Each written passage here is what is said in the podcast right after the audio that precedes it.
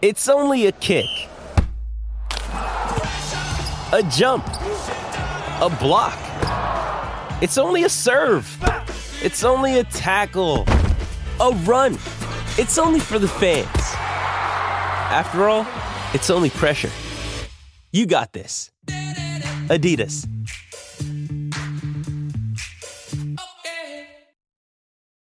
Does Monday at the office feel like a storm? Not with Microsoft Copilot. That feeling when Copilot gets everyone up to speed instantly? It's sunny again. When Copilot simplifies complex data so your teams can act, that sun's shining on a beach. And when Copilot uncovers hidden insights, you're on that beach with your people and you find buried treasure. That's Microsoft Copilot. Learn more at Microsoft.com/slash AI for all.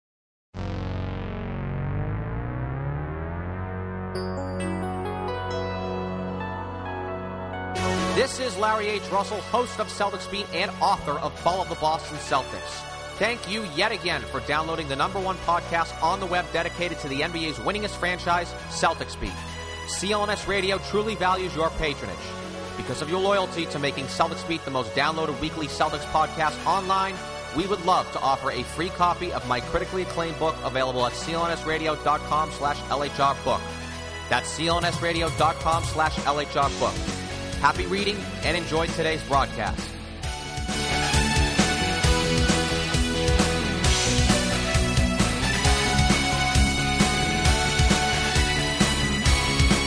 Today is Sunday, April 10th, 2016. This is Celtics Beat on CLNS Radio, and I am Larry H. Russell. Today's show will feature Tas Melas, host of The Starters on NBA TV. You can catch Tas every weeknight at 7 p.m. Eastern Time, and right here.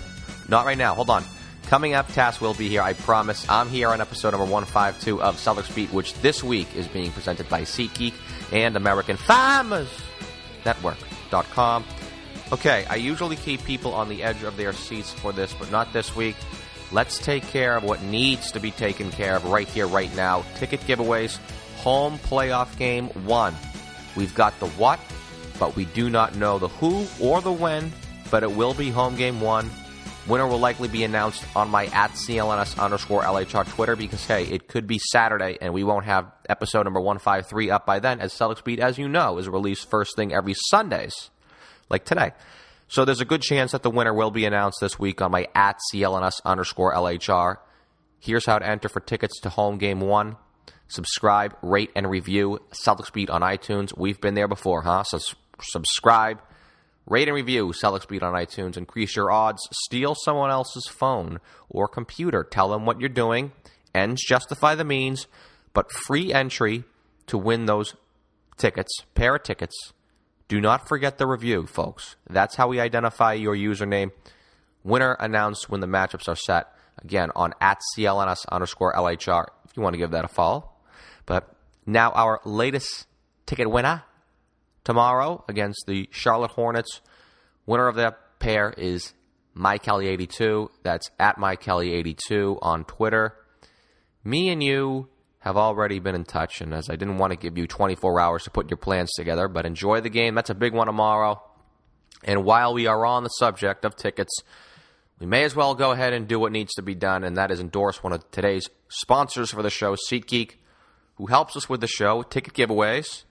And if you want to buy or sell, buy and sell, even actually, sports and concert tickets, Celtics tickets, just two games left in the regular season before the playoffs dawn upon us.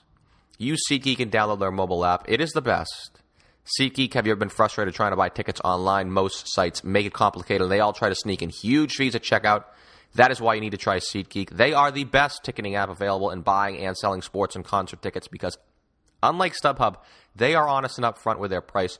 If you're selling, they make it easier than ever at finding the most efficient selling price for you. And if you're purchasing, there are no hidden fees at checkout. Even better, every ticket on SeatGeek is ranked based on value, so you can immediately find underpriced seats. They'll alert you what's a good deal. For example, they have easy color coding green is good, yellow is middle, red is bad etc. And before you buy, you can use SeatGeek's detailed maps to see the view from your seat. Listeners, you get a $20 rebate off your first SeatGeek purchase. Here's how. Download the free SeatGeek app, go to the settings tab and click add a promo code and enter promo code CelticsBeat, all one word, SeatGeek will send you $20 after you've made your first ticket purchase. So just download the free SeatGeek app and enter promo code CelticsBeat today. It's a win-win by downloading the app and using that CelticsBeat promo code. You help support this show, help us get great guests here, like Tas. Help us bang these out week after week, every Sunday, no matter what, even when there are games that were played just a couple hours prior to the release of this show, as was the case last night when the Celtics got blitzed by the Hawks 118 107.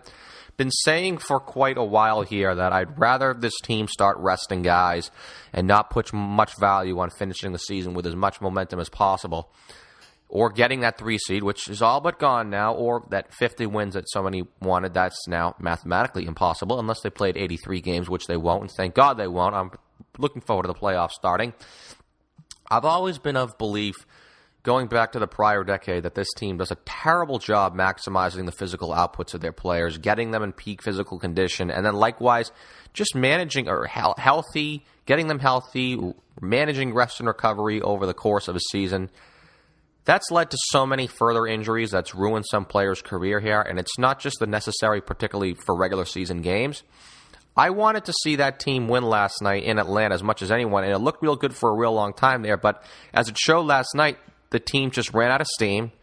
From what, what was like that four or five minutes to go in the third quarter, the Celts were up ten or twelve, and Atlanta finished on like a twenty to six run in the third, and or eight, and then obviously they killed them in the fourth quarter as well as I said there a few, a few minutes ago, the word I use uh, to describe the game, they were the Atlanta blitzed them, and the Celtics defense just collapsed to the point where there was just no one on Boston, to, none none there to finish the game, and it it did look as if fatigue played a major role, and being on the road on the second night of a back to back, I know they've been really good there, but I looked the case last night, and I know some of the guys that I, I still would have liked to have sat, particularly last night. That was the time to do it. just would have been perfect. Could have left Turner, Amir Johnson, Crowder, heck, even Sullinger, who has who has been crappy on back to backs this year as is, and he sure was last night. Really can't be too effective against Atlanta, anyways.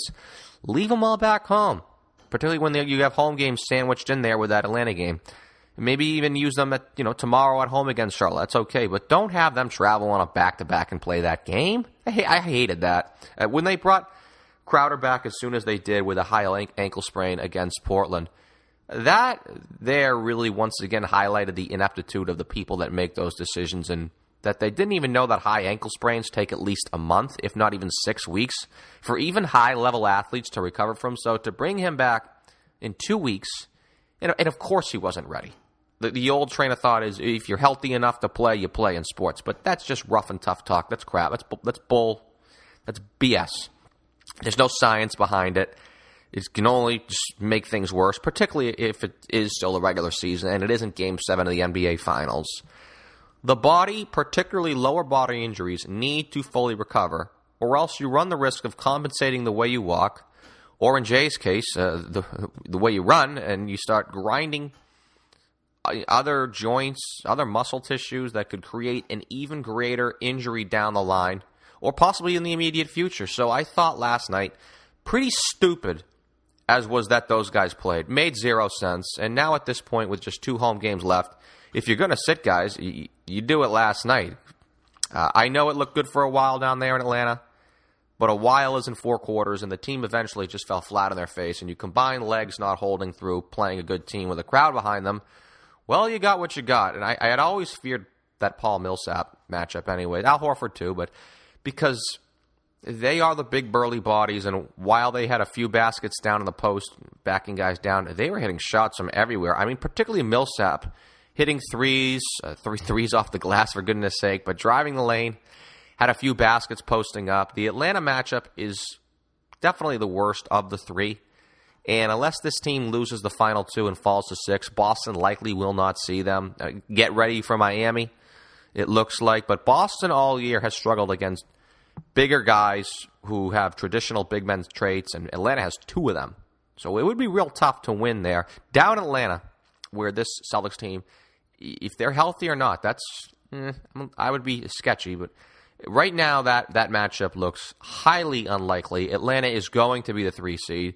You hope for Boston's end they are going to be the four seed. You do hope game one the NBA Finals, NBA Finals, NBA playoffs. You do hope game one of the NBA playoffs. I'm hoping for this Sunday, hoping for that extra game if necessary, and particularly the playoffs to start in front of your home crowd, especially for what is still a young team with virtually zero experience, zero playoff experience.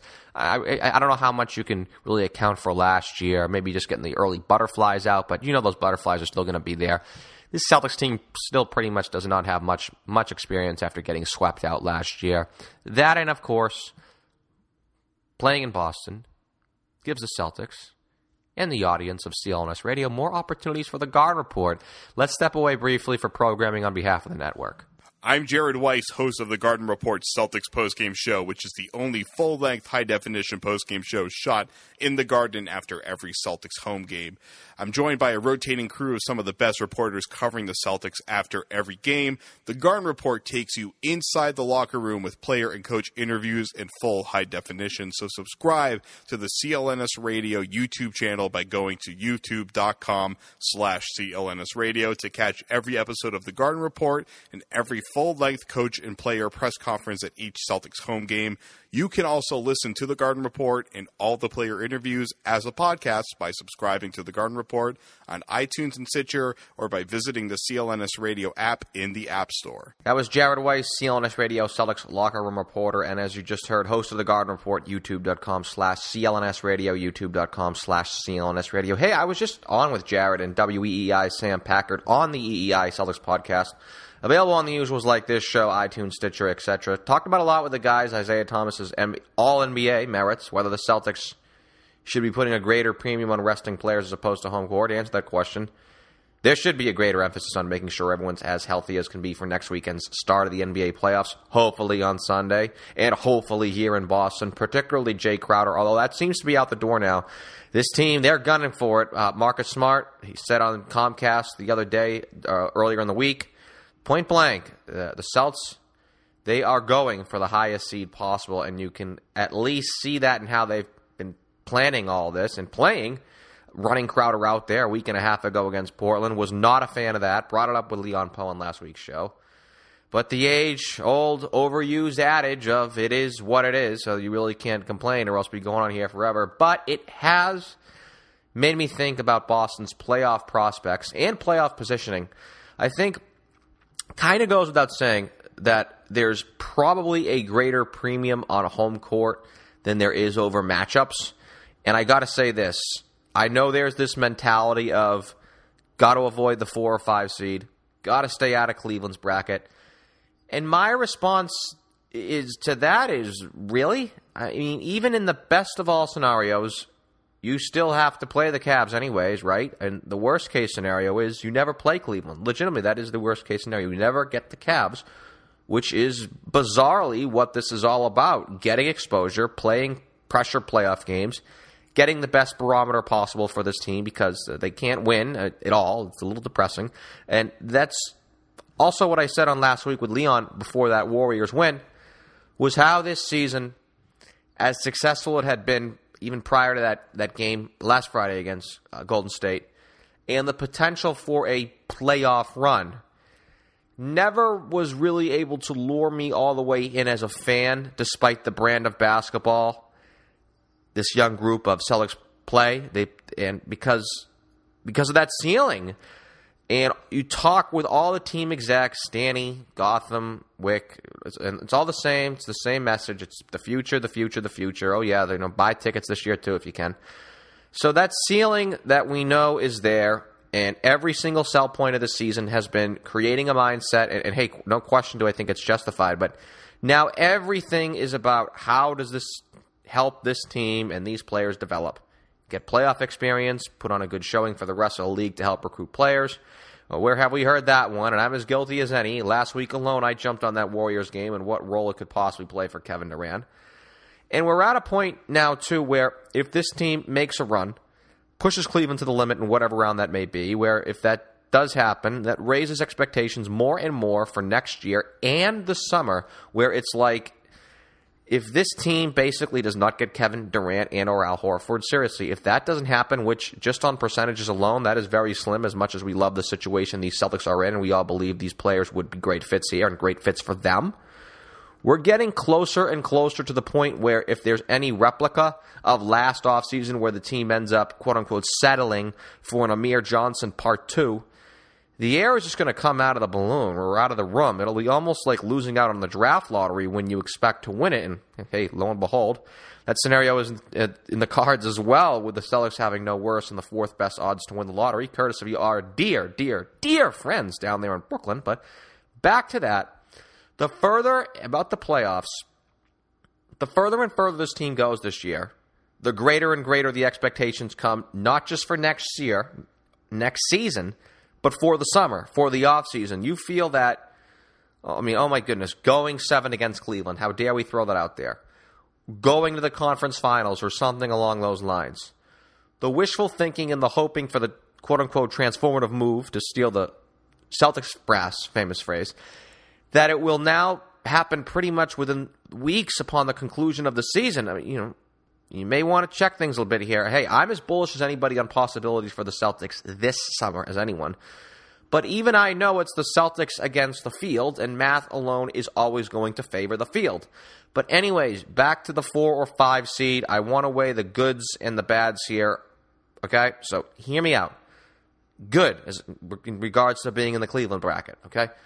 Good if you win the first round, you play the Cavs in the second. Bad if you win the first round, you play Cleveland in the next. Yes, that is good and bad. Being that third seed doesn't guarantee you that date with the Cavs. It doesn't guarantee you that exposure. You you advance, you play Toronto, you lose, you don't get the Cavs, you don't get all that national television exposure, the talk show segments, uh, quick FYI, no one is going to give a hoot about Celtics raps outside of the people in the local areas. Sorry. So you miss out on that. Now, of course, if you do win, Cavs Eastern Conference Finals games are obviously infinitely superior to Cavs second round games. But hey, there are better odds of seeing the Cavs in the second round than the Eastern Conference Finals, as you just have to win that one round. So consider that and all this analyzing of every square inch, which that's what we do here at CLNS Radio, the leading online provider of audio video coverage of the Boston Celtics. But analyzing every square inch of, or psychoanalyzing how it plays into the future well being of the franchise and being able to capitalize upon it uh, this summer, signing a real free agent game changer. Well, that's where everyone seems to be at. And uh, so I felt I laid it all out there for you. And speaking of expectations, I saw this train of thought making its way around the web and even the mainstream media this past week after the Warriors game, and even coming back to beat the Lakers to complete that road trip after the Warriors game. And it needs to be squashed right now, and I'm going to do it. And that being the the beating the Warriors has raised the bar for this team, and fans should now expect this team to win a playoff series. And if they don't, that's going to be a disappointment. Uh, First off, the few fans, and there are few of them, I do not let a couple of posts on various outlets of Celtics internet community speak for the, the millions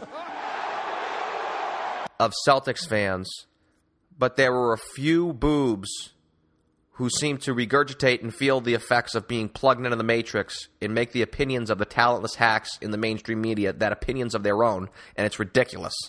I mean, it's absolutely just obscene to, at this point, not call this season an absolute raging success. The team took another giant step forward, a great leap forward. So many players got better, and they beat the Warriors. Everything that happens from here on out, unless this team gets swept four straight in an embarrassing manner in the first round, which we know will not happen. So, barring the extreme, we are now officially in bonus time for the Boston Celtics. That Warriors win is even better than a first round playoff series win in my eyes. It really is. I am of firm belief that that win will have more of an impact for this team and this franchise going forward. And it's just more impressive than beating any of these. Uh, while we're here quoting The Rock again, any of these jabronis in the first round, the Triple H's. I hope you love these wrestling analogies, Chris Forsberg, because I know you do. But See, a lot of the Boston media, the dinosaurs here, they are not basketball people. Not that the people, you know, not the people that cover the Celts, but the talking heads. They are not basketball people. They are not Celtics fans. They are not basketball fans. And To them, the Celtics being relevant, the Celtics being competitive, that is a nuisance to them because it's like, oh, great, Jesus, I got, I got to talk about them. I got to watch them. I got to analyze the game and tell our audience what I think of them. And, and, and they don't like basketball, so instead of having to sit through these games, they instead offer that up because, okay, it go it goes like this. You place these newfound expectations on the Celtics. You make a bold proclamation as talking head. Wow, they beat the Warriors in Oakland. The Celtics are locks to win a playoff series. They'll steamroll any of these schmucks. Now that is a ploy. If that does happen, Celtics win a playoff series. It's oh yeah, just what I predicted. And, and if they don't, they can run that the Celtics choked angle right at you, and they don't have to tell you why they lost. Just they choked. They lost when they shouldn't have. Just check the scores, hit the airwaves, provide zero analysis, zero critical thought, and roll with it. So we appreciate those who come here and don't put up with that gibberish. Long live independent media. If you don't think I'm capable of breaking it down, well, then our guests, they usually are. And just like ours today, Tas Melas from the starters, from the man. Joining us on the other side of the break, you are listening to Celtics Beat on CLNS Radio.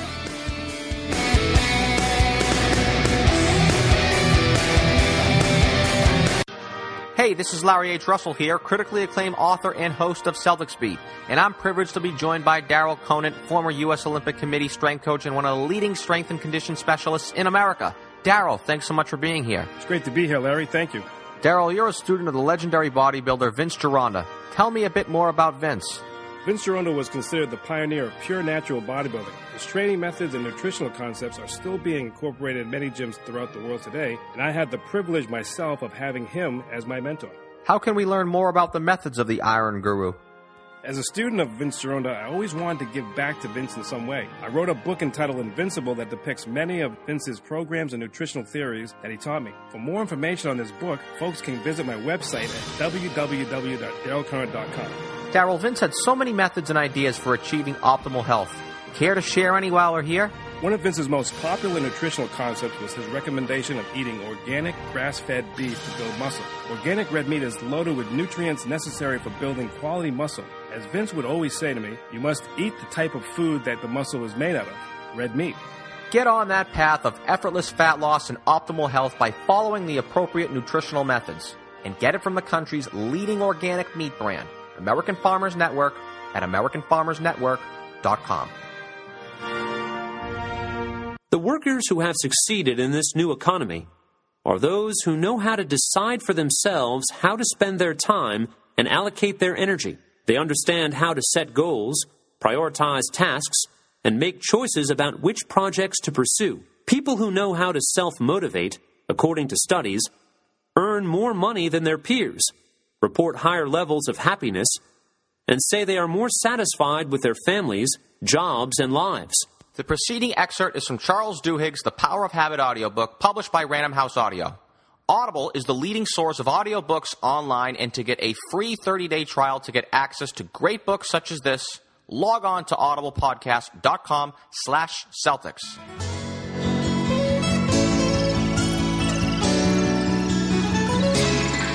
Welcome back into the show. Time for our featured guest segment here on Celtics Beat. Tas Melas, host of The Starters on NBA TV, weeknights at 7 p.m. Eastern Time. Tas, happy to have you here. Line this one up because, well, I look good now after last night. If now it looks like the Hawks have all but wrapped up that 3 seed, but didn't want to leave you in the bullpen if that Raptors Celtics playoff series never came to fruition.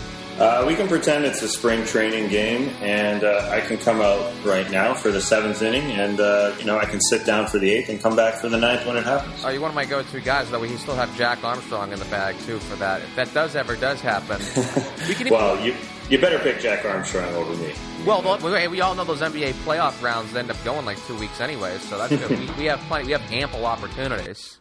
That that is hundred percent true. Well, let's just do this for fun, and it looks like it is for fun now because it's going to take a miracle for a Raptors playoff series date with Boston to happen. But you're here, and I know you're a Raps guy. Let's pretend Game One of that series is tonight here on Sunday, April 10th, and me and you got that dream scenario. What's going to happen? Um, is the parade over for winning the first round series for the for the Raptors faithful? Because that's all they're looking for. They're looking for one round Uh, sec- it's so hard to fathom a second round right now because of what's happened to the Raptors. Um, but as far as the, that situation goes, man, I, I definitely would would worry about uh, the Raps being a little gassed by the second round because they rely on their um, their backcourt so much. I think the Celtics would just string them along on the defensive end because of the way they use every single inch of the floor offensively. I would probably pick the Celtics, and I'm not just. Oh my goodness! Is, yeah. that, is, that, is that just sort of a Cubs fan or a Toronto fan type of thing in you? That yeah, goes, yeah, really? Because I mean, the, the, whole thing also too last year with the Raptors, the last two years in the playoffs, and last year when they ended up getting swept by the Wizards when they actually beat the Wizards up pretty good in that regular season, and that's mm-hmm. sort of how I'm looking at it from Boston's end is Toronto's taken care of Boston this year in the regular season outside of one game in which Kyle Lowry never even played. But the, the Raptors guards, which you've talked about, have crushed the Celtics this year mm-hmm. uh, in all the games. So I don't know. I just is you're you almost going on the Raptors fan in you that has that little glass half empty type of thing, and oh my god, they're going to screw it up for us again. well, as well as the Celtics guards having a ton of confidence at this point of the year, uh, being able to shut down Steph and Klay to some degree. Uh, you know, they've. I think they could handle as as, as great as DeMar has been. Um, you know, put him in a seven game series with Avery Bradley all up in him, uh, and, and, Lowry is as great as he's been. Uh, you know, they just can't do it themselves. I, I think that uh, Lowry would be fantastic. It's just, uh, you know, it's a great matchup for the Celtics, you know, regardless of the regular season. As you said, the Wizards uh, got smashed by the Raps in the regular season last year. They got swept one way, and then they did the sweeping the other way.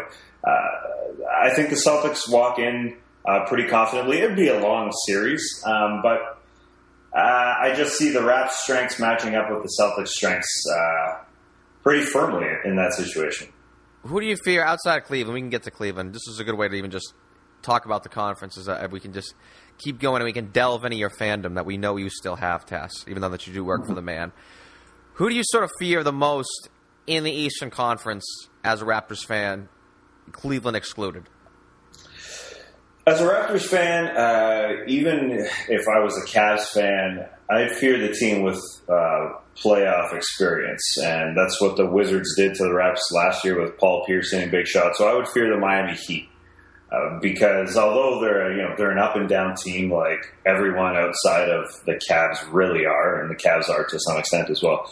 Uh, they just can turn it on, and uh, you know for for the lack of a better cliche, when the lights come on, they know how to play. And, uh, you know, regardless of Chris Bosh is there, uh, Goran Dragic has started to go, uh, and you combine that with uh, Dwyane Wade and Joe Johnson, who can win playoff series, uh, and then other vets. I, I just feel like, uh, again, it's a game five. It's 2 2. Hey, we've been here before. Let's pull this thing out while the experience doesn't lie with the Raps or the Celtics uh, or the Hornets. So I, I, think that's huge, you know, come postseason. And, and all those cliches that really don't matter a lot in the regular season, they do apply. I know it's unbelievable. It's it yeah. is, it is unbelievable how they do. What is Bosh's status? I know he's still like he was. I can't remember who, was, who I was talking to on one like one of our shows talking about oh, he actually is going to come back. Do you actually know anything? Is he uh, is, is, he going to still try to get the playoffs a run, or is he still completely up in the air? I, I, last I heard, he was out indefinitely.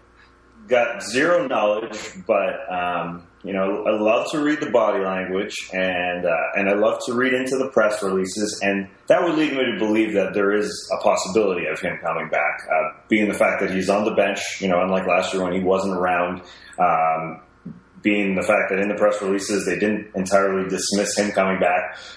I think you know they're looking around for second and third and fourth opinions, and they're going to play it by ear. Um, I could definitely see him coming back. He's he's around. Uh, I've seen him jump once or twice on the bench in excitement, and uh, I think that means that he's coming back. I really have no idea, but I, I, I do believe that there is a, there's a decent chance.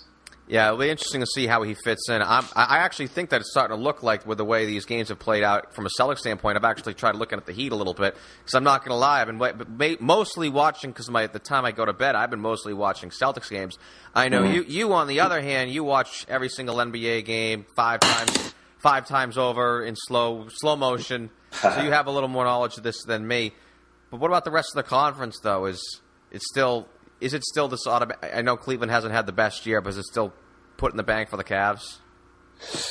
No, I don't think it is. Uh, I, I, think there is obviously the favorite. Um, Who can take them down, though? yeah, that's well, the problem. I mean, yeah, I know, they're, that's the know problem. I know they're not playing well, but then you just look at the rest of the teams, and it's just you, you just look, you go like right up and down the list. I mean, if I if I if I start with the Celtics, I'd be like, you know, that's that's four straight, that's done, and I know they're I mean, I they're having as good of a year as they can. And I can see the Celtics going in the Eastern Conference Finals, but if they do, I think they get mashed by the Cavs in four straight games. I think Toronto would have a better shot. They have an exceptional home court advantage. I know uh, every team loves to think they have a great home court advantage, but Toronto's got a different level type of home court advantage, so they could maybe trip the Cavs up there, stretch a series to six games. But I, they're not going to win four out of seven against Cleveland.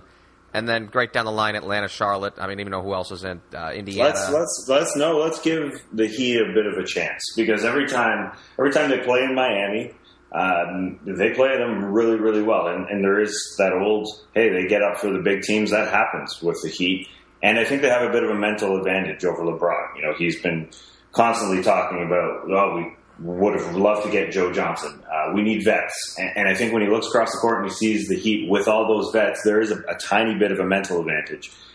When he looks around his team and he does, he knows that guys haven't, you know, gone deep into playoff in the playoffs without him, and they don't have that. I think there's just a bit of a mental advantage. We know LeBron is the best player in that series by far, and he can win an entire playoff series. And he rests during the regular season so he can mow people over. Yeah, he's definitely, definitely uh, the favorite in any series he plays in outside the uh, the NBA Finals. But uh, you know they sneak a game in here or there. The Bulls were up two one last year, and LeBron gets that shot from the corner after the inbounds play wasn't originally called for him.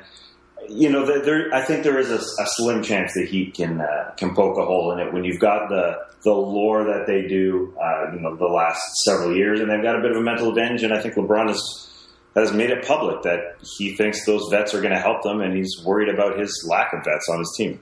That would be the story in itself. If the Heat end up beating LeBron a year and a half after he departs, especially too when the whole thing. Remember Dan Gilbert the first time LeBron left Cleveland, we're going to win a championship before he does. It's, it's, I don't. That is just no chance in hell that's going to happen. To quote a infamous wrestling owner, but that would be I, that would be a storyline on its own right if Miami gets back at Cleveland. Although I, I don't see it. If you even want to play like a little game, give me a percentage of that happening Oof. in any of the playoff series. Miami over Cleveland. well, is Chris Bosh back? Uh, well, give, yeah, yes, yes, yes, yes, yes, He's back. He's back. Yes. He's back. For the purpose of this hypothetical, I mean, we can just throw this hypothetical out if Bosh isn't back. But uh, I'd say a thirty percent chance if Ooh, Bosh is back. That's high. It is high. high. It is high. But every time they play in Miami, uh, the Heat can take care of business, and that locker room isn't right. You know, you fire a coach midway through the season. Um, you have all these little kerfuffles here and there. Uh, the, the locker room isn't as good as it should be. LeBron knows that, uh, and you know when he when he did sign up, like, as you said, a year and a half ago, he kind of said this is going to be a long haul. It's going to be a long time for us to, to put it together. And he was he's been frankly he's been pissed this year that uh, guys haven't been on the same page and going at it as hard as he does uh, to some degree. You know, I don't know really behind the scenes, but verbally and, and through social media, he's been extremely pissed. Uh, you know, so there is that little there is that little mental struggle, and uh, you know, they, they, have they really found themselves at this point? No. Have the Heat? No, they're not incredible, and Bosh isn't around, but. You know there is there, there is a chance that, that that they're a little bit they're just fallible. They can they can fall that's sort of the toughest part of the NBA regular season in my eyes. And as you mentioned, one team fired a coach, goofy little locker room situation, don't really know how to judge it. We're talking about the Heat. The immediately thing that I recall are the Miami Heat in 2006. The exact same thing. Fired the coach, had a terrible, like a horrible regular season, and they looked pathetic and then all they had to do was win two rounds in the in the playoffs, and then they were NBA champions. It's tough, really, to gauge, get a good gauge yeah, a lot on the, on the, regular season. I, I, mean, I, I, I don't know. There's a part. There's a there's a part of me that I don't even want to rule Cleveland out for a championship. Like, I mean, I could I could see Cleveland run through the Eastern Conference. I mean, like you said, I, I'm I'm of the belief Miami is. I don't know. I give them something like a a two percent chance in the in a potential playoff matchup. If you want to go, go right down the line, I think it's something like Raptors five percent, Celtics zero, Miami two, Hornets zero. But I, I mean, I I think there's even in a better situation where you see what the Cavs. I don't think one. They, they, you know, last year was sort of tough to use as a barometer because that was just a totally different team that won the Eastern Conference last year than what this potential Eastern Conference team would be, unless they suffer all those injuries again. But I just think there is just as good of a chance as the Cavs turning into the 2001 Lakers, or even that, if we're on a Celtics show, even that Celtics team in 2010 that went to Game Seven against the Lakers. They finished the regular season 27 and 27 and looked even worse than that. And then they end up running through the Eastern Conference playoffs. I, I, I get this sense that there's a better chance that we see that. And I think it even make more sense than just the Cavs sort of stumbling their way through the Eastern Conference and then just get mashed by whatever comes out of the West. And sorry for rambling there. No, no, uh, that's what I do, and I, I'm I'll match you ramble for ramble if you want. I, I totally hear that, but I think there is a tiny bit of a uh, you know, you mentioned all those teams. I could see all that happening, but I think there is a, a 2010 Heat Celtics, uh, or I'm sorry, Cavs Celtics that you're very familiar with, right? Uh, where LeBron faces those Celtics in the second round, and he knows that he doesn't have enough. Again, the Heat aren't the Celtics, but uh, you know, going up against a team that just has that veteran leadership, uh, and that LeBron, good, that is a good example, though. Yeah. So, but again, we're not talking about you know Garnett. Uh, yeah, Pierce, but you know what? At that time, people gave I, I was one of them. I gave that Celtics team. People forget how pathetic that team looked for four months of the regular season that year. I mean, they looked horrible. Yeah. I mean, go, they, people thought they were going to lose in the first round, and now we look back on it and say, "Oh, geez, they had Garnett, Pierce, Rondo, and Ray Allen, and they went, you know, they pushed the Lakers to seven, but they looked completely old, like they were two years past. Every every player was two years past their prime, and they were able to dig deep for two months in that yeah. sense, I could see the, the Heat thing. Now I'll let you yeah. continue after I rudely interrupted you, which is what I'm really good at doing. well, no, that's. Uh, but like you mentioned, they dug deep for two months, and that's the problem with trying to assess things now.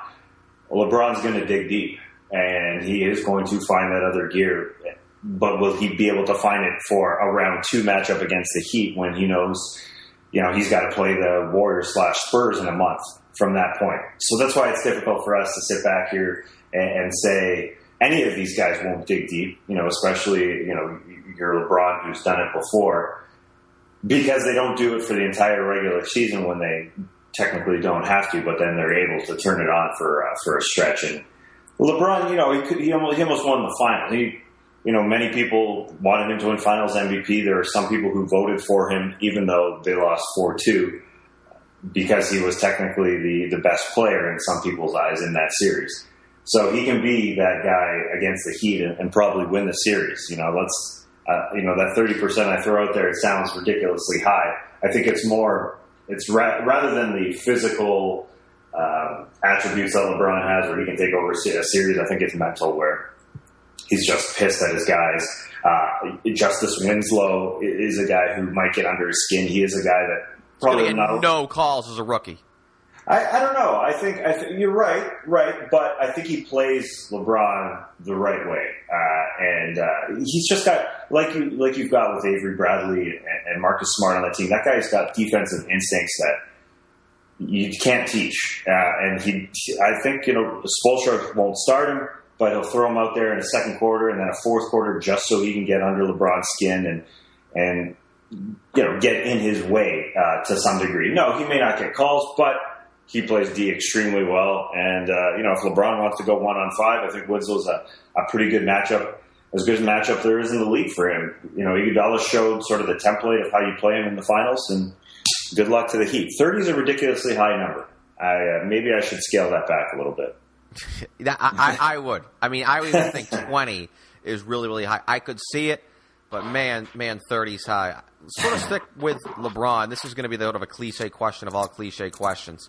Right. But how? I mean, when we're talking about LeBron digging deep for that gear, And there, Zach Lowe put out a really good piece that showed the potential of the Cavs. They have some lineups that are really, really productive, and that's why I think we can even talk about this a little later.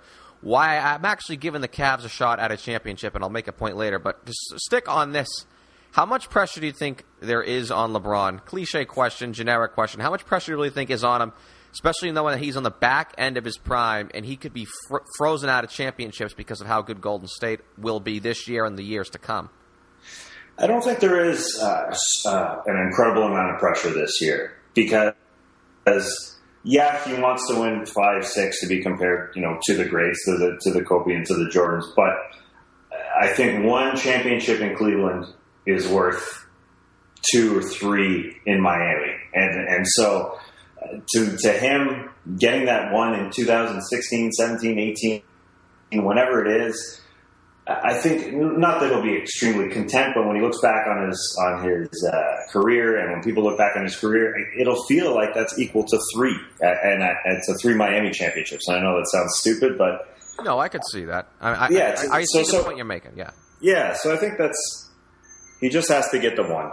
That's the most important thing, uh, and um, you're right. I mean, this year uh, that's why that's why there is a you know that 2010 example to me where the Heat went up against the Celtics applies because um, there's a mental advantage with those Celtics, and I think, like we said, maybe there isn't a mental uh, extreme mental advantage going up against the Miami Heat, but there is a mental advantage throughout the entire league. Where, as you mentioned, he knows the Warriors are the better team. That's why he's been pissed off all year that his guys not working their asses off. He knows the Spurs are a better team he knew the Celtics were a better team when they went up against them in 2010. That's why there's this sort of snowball effect that uh, you know Bron might not. He cares obviously, but he knows that maybe he doesn't get it this year, but he'll get the one or, or, or one down the line. I think there's more pressure uh, on the Warriors after winning 70 games that they'll win this season uh, than than LeBron. Even though you know there's a ton of pressure on Bron night in and night out when you sort of like give the Heat that 30% chance, or even if you want to scale it back to 25, 1 and 4, it almost seems like you. it's almost like um, you're hoping that the playoffs are going to be competitive in the Eastern Conference. You know Because it, it, can, and I know the Western Conference Finals is on Turner, so this is where we really should be pimping about what's going out West if you want to be, you know, stroking the man a little bit.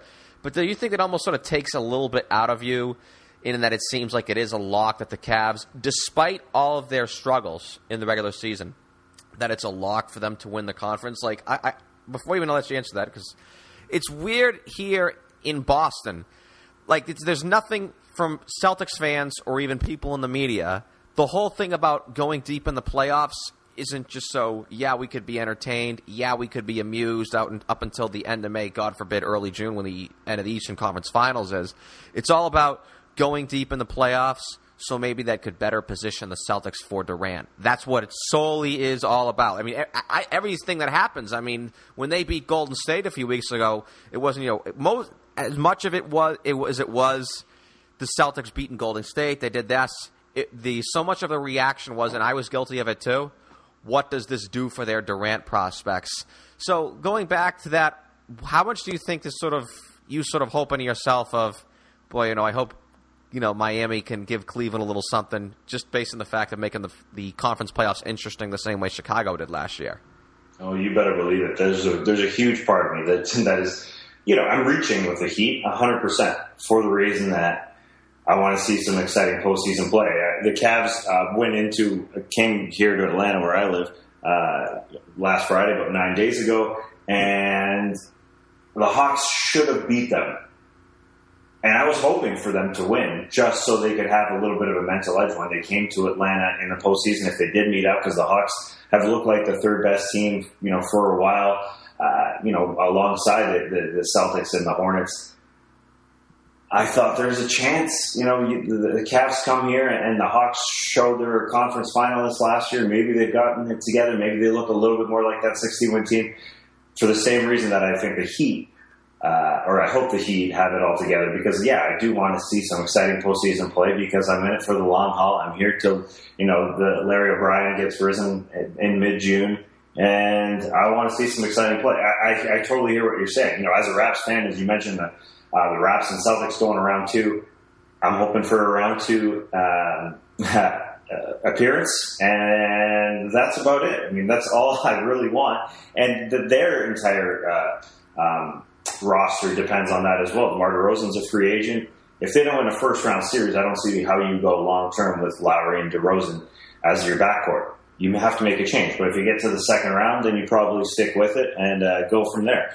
Uh, yeah, I, I, totally hear what you're saying. It's uh, it seems inevitable that um, the Cavs are going to pull it out, but you know, you, you always bring me back with that that Bulls two one possibility last year. The Bulls had a mental edge.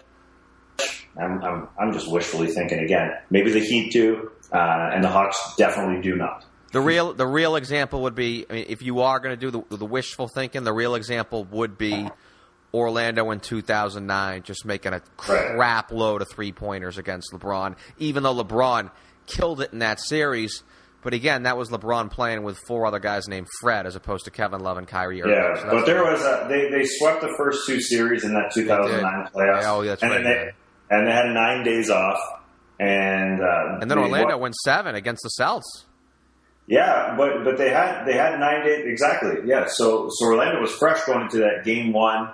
Uh, Cleveland, a 66 win team, going in, in, Cleveland, and they stole game one. Yep. Um, and LeBron had to hit that freak shot in game two, exactly, to, to tie up that series. They almost took two games from Cleveland because they were a little bit rusty, and LeBron was a little bit rusty because of those uh, nine days. That was a, a, huge part of why Orlando made the finals. Not to take anything away from Orlando, they could have easily won those that final against uh, Los Angeles. Oh they, no, they couldn't have.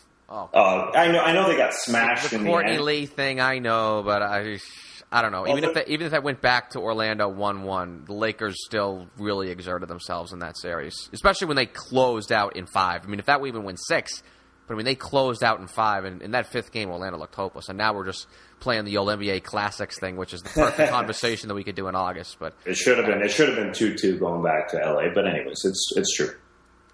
That example, though, I just don't think there is that there in the conference, and that's why yeah. I do think that the Cavs are going to roll through the Eastern Conference playoffs. And before we get you out of here, this is the best way to do it. This is I, I really playing out this scenario. I can really see the Cavs rolling through the Eastern Conference playoffs.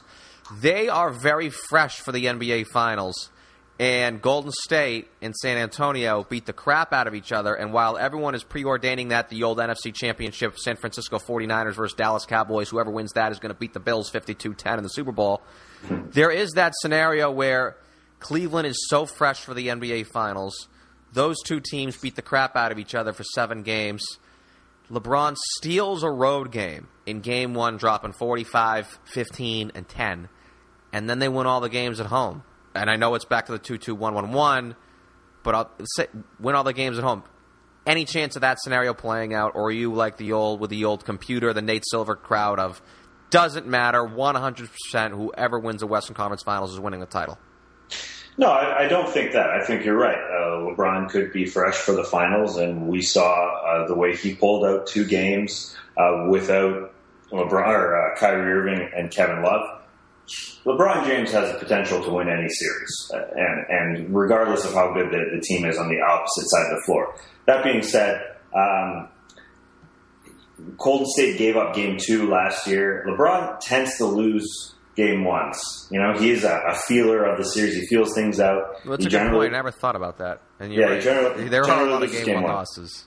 And then, and, and Golden State uh, doesn't lose consecutive games that's just who they are. And although that, that did happen in, in, in the finals last year, games two and games three, uh, they're a better team. Um, so you better get game one because I don't think you're getting two games in a row against uh, Golden State. So uh, LeBron doesn't get game once. You're right though; it could be fresh, um, but that's I think that is that's the the problem with having such a weak Eastern Conference that he can be in chill mode uh, for a lot of the Eastern Conference playoff picture just to wait till that NBA Finals when he is a bit susceptible because you know, as you mentioned, you know he's going to be waiting for the NBA Finals to really, really, really you know, destroy uh, and put the ball in his hands for 48 possession, or I'm sorry, for 48 minutes if if that needs to be the case.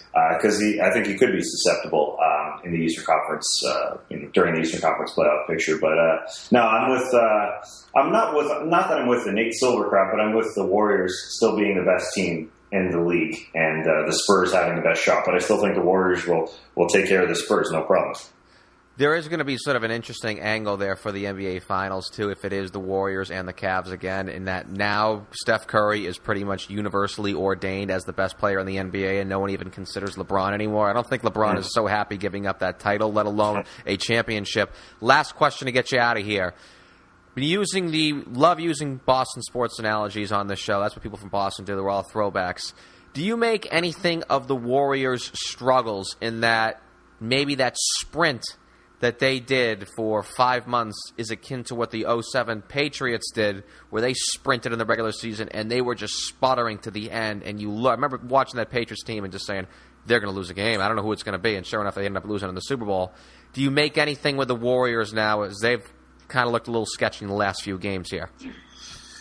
Sorry, Boston fans. I cannot draw a correlation to that team because I really don't remember that team. Um, I draw the correlation to the 95 96 Bulls that won 72 games. Uh, they're the only other team to win 70 games and sputtered towards the end of the regular season. Yeah, two of the last four they lost at home, I think. At home, yeah. They started 37 and 0 at home and they lost two of their last four at home. And then they were totally fine in the postseason. They lost two games to those Seattle Supersonics in the finals, but that's you know that's basically it. Uh, that, that's what I draw a correlation with. So I, am not worried whatsoever. Uh, you know, they're bored. It's a long season. That, that's that, that's frankly that's it. I, I think they're just not playing their best basketball. Not to take away anything from that that Boston game. The Boston they, they were outplayed uh, against the Celtics, but that's that's all it is to me. Tas Melas, host of the Starters on NBA TV. You can follow Tas on Twitter at Tas Melas. Tas, before actually before we let you go, how's the ladies' cookbook coming along? uh, Danielle's uh, cookbook is fantastic, and I've gained at least six to seven pounds. Oh no! So, so see, you, you got to go. It's those carbs, man. Yeah, it's all carbs. Was hoping for a more ringing endorsement, Tas, for the book. Again, Tas Melas. I'm actually not going to lie myself. I've been hitting the carbs pretty hard the whole winter. Followed the diet of Dr. Ray Peat a little bit. Tried to put on some weight, even if it was fat. Really want to improve my strength. Made a little strides. The mood was good, which for me in the winter is back when I don't get my vitamin D from the sun, as I get a ton of it in the spring, summer, fall months. You know, as end of April, early November, I'm outside all the time uh, for the club, of course. But I'm I'm not a big fan of D supplements, as they tend to make you a little skittish, at least me, anyways. But when I don't get my natural vitamin D, I tend to get a little depressed. My mood takes a hit all the time in these winter months, but not this winter, though. The mood was good. Put on a little belly fat, but the strength is up. Not overall strength. My pull up routine, if I ever do it, is still pretty much the same. But some of the isolation exercise that I do, neck press, that's up 20 pounds from last fall. Arm exercises, that's where it's a little tough for me to make progress. But chest and back ISO exercise, they're up. A lot of compound lifts, which I don't really do much of, they are still somewhat the same. But I experimented with more carbs this winter. Added a little belly fat. Now I need to work on cutting that off. So if I, you know, a few weeks away from the steak and eggs diet. Tough to do during the height of the summer when you're losing a lot of the minerals from the heat and the sun. We'll give that a go. But in the spring, get the body fat percentage back in the single digits and hope that there is no sacrifice to my strength. But the key to that is, as I realize, you got to get the highest quality protein. Get as much nutrients as you can from the animal fat, healthy animal fat. They have to have healthy diets, the animals. And American Farmers Network that is really the only option for me as it's 100% grass fed and certified USDA organic. There's no BS labeling, you know, natural, grass fed, organic. It's 100% grass fed. This is the stuff. Certified organic, 100% grass fed. They pass all the tests. And we're pretty much just at the shirts off month. So, to anyone who wants to lose some extra pounds or a lot of extra pounds, you got to heed my advice on this one, guys. Make organic grass fed steak the absolute backbone of your diet, and it's like magic in that so many life's problems just vanish when you have such an extraordinary diet. So, again, definitely check out AmericanFarmersNetwork.com. Head on over there right now. We're going to pause briefly for station identification. You're listening to CLNS Radio, home to the original Celtics podcast, Celtics Stuff Live. CLNS Radio, the leading online provider of audio video coverage of the Boston Celtics, Celtic Stuff Live. You just heard Justin Poulin. He and his co host, John Duke, the original Celtics podcasters, they will be online tomorrow on clnsradio.com. Probably will be uploaded around 9 a.m. Eastern Time. Again, check the website as well as the mobile app. Subscribe to get it delivered right to you. Got that pre and post game coverage. Jared Rice holding down the fort at the Garden as we come down the home stretch here with just two home games left. Still crucial when it comes to playoff positioning, maybe even confidence heading into the playoffs. Have a chance to sweep the regular season series from both Charlotte and Miami this year. They haven't even played the Hornets at home yet. But it gives the team a serious mental edge if they're able to get these two wins over both these guys. If they ever meet in any of these teams, with or without home court advantage in the playoffs, we're going to find out this week. So we're going to see how it plays out. But here we go, just two to go, and we will be back here next Sunday in the midst, or hopefully previewing. I hope game one is Sunday for my sake, too, but maybe even the midst. Maybe they play game one Saturday, and we're going to be recapping the game one of the playoffs, hopefully in Boston. But it's the 2016 NBA playoffs in which the Boston Celtics will take part in for the second year in a row. So we're going to see you then. But for now, au revoir to number 152. Music for Celtics Beat was provided by Will Rock, Jules Cohen, Roy, and Chuck Dietzen. Can't forget you, Steph Legrato. Be sure to follow us on social media. Our Twitter handle is Celtics underscore beat.